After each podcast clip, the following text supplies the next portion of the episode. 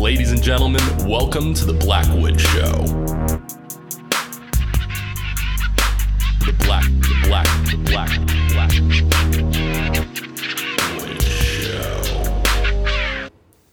A wise man once told me he'd take a good plan with perfect execution over a perfect plan with good execution any day of the week.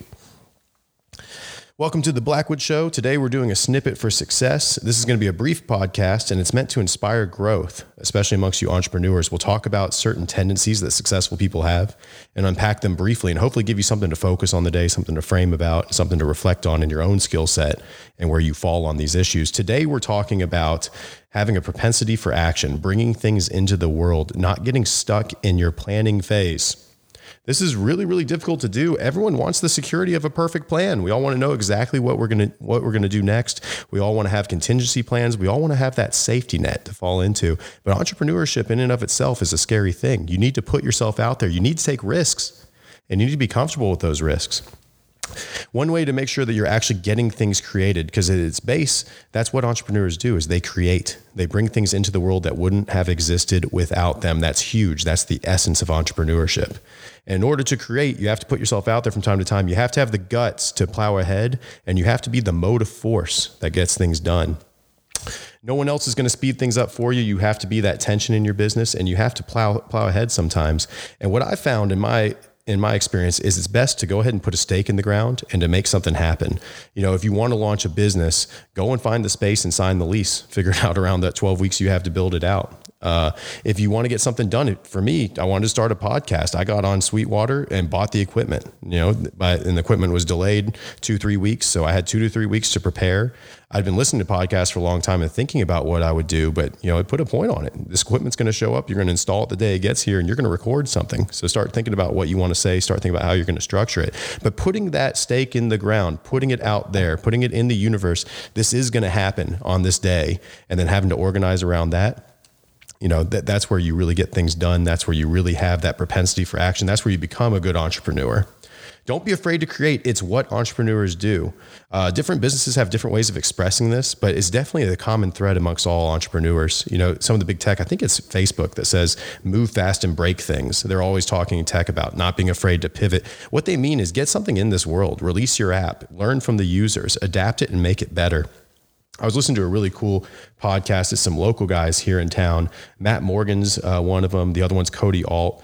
Uh, their podcast is called uh, Homegrown Hustlers, and I was listening to an episode they had with Jon Snow, um, with uh, Snow, Josh Snow. I almost said Jon Snow. Been watching too much Game of Thrones. This guy's a, a homemade entrepreneur, and he talks about it. You know, he made teeth whitening kits. He says, you know, yeah, I wanted the ability to plug it in rather than have batteries or something. But instead of waiting on that perfect plan, instead of waiting on figuring out how to plug it into the phone to charge rather than just having a watch battery in it, he put the watch battery out there because he had to create a product. He had to learn how to build around that. He had to have something in the universe that was evidence that his plan would work. And he had to create. And because he did that, he's wildly successful by every measure and, and a self made person, someone I really admire with his accomplishments. And that's a big deal.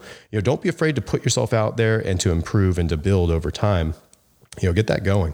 Uh, so start in motion. What I suggest is build out a critical path. That's what I do when I'm starting a new project. I say, what has the longest lead time for me to start? Well, if I'm starting a podcast, I need the equipment to do it. That takes a certain number of weeks for the equipment to be purchased and researched and shipped. So in order for me to get this podcast started, I need to start that long task. Well, while I'm waiting for the equipment to ship, I can fill in the other things. I can start to plan with notes and structure of the podcast. I can start to think about format and make decisions. I had to research how to host the podcast, uh, what site I ended up using Captivate for putting it out there. So you guys are maybe listening to this on Apple Podcasts or Spotify. Well, I had to find out how to do all that. I didn't know how to do any of that.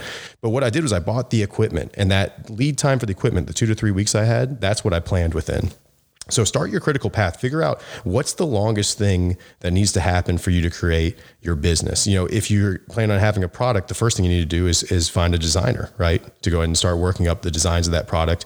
And you need to find a manufacturer for it. Well, you're going to fill in a lot of details. You're going to start your books, you know, all the basics of a business. You're going to figure out your marketing plans. All those things probably work within that excessive lead time of developing the product and getting that ball started. So figure out your critical path and start the thing that's going to take the longest, the thing that's going to keep you from launching your product. Go ahead and start that today And the point of this is put it out into the universe. Visualize where you want to be. And this is a very important tool for entrepreneurs is to have the vision of their success, to see the person they want to be down the road and to make that their reality. So don't be afraid to encourage yourself along the way. The way that I do that is visualizing where I want to be. You know, oftentimes before I'm going to bed, I let myself daydream a little bit about certain goals I want to meet, certain uh, marketing initiatives I want to launch, and my wildest dreams of their success. What's how high is up, and what could I do to get it there?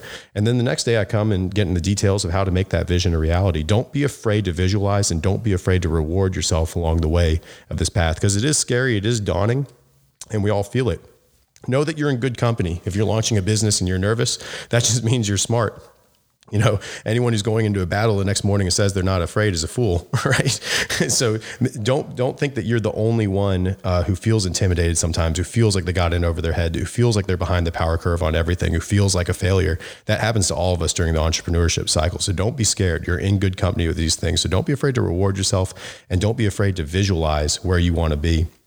A wise man once told me to make a plan for five years out, sit down with a pen and paper and write how you can accomplish that in six months. And you'll be surprised what you can do. That's really big in tech. I believe it was a tech guy. I want to say it's Marc Andreessen, who I heard in a podcast who said that.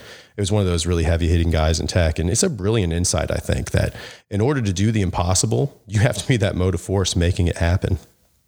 So, as an entrepreneur, don't be afraid to be that motive force. And that's what I want to drive home. Don't get stuck in the planning phase. Don't get stuck looking for that perfect plan. Get something into the world today and put yourself out there. Thanks for listening.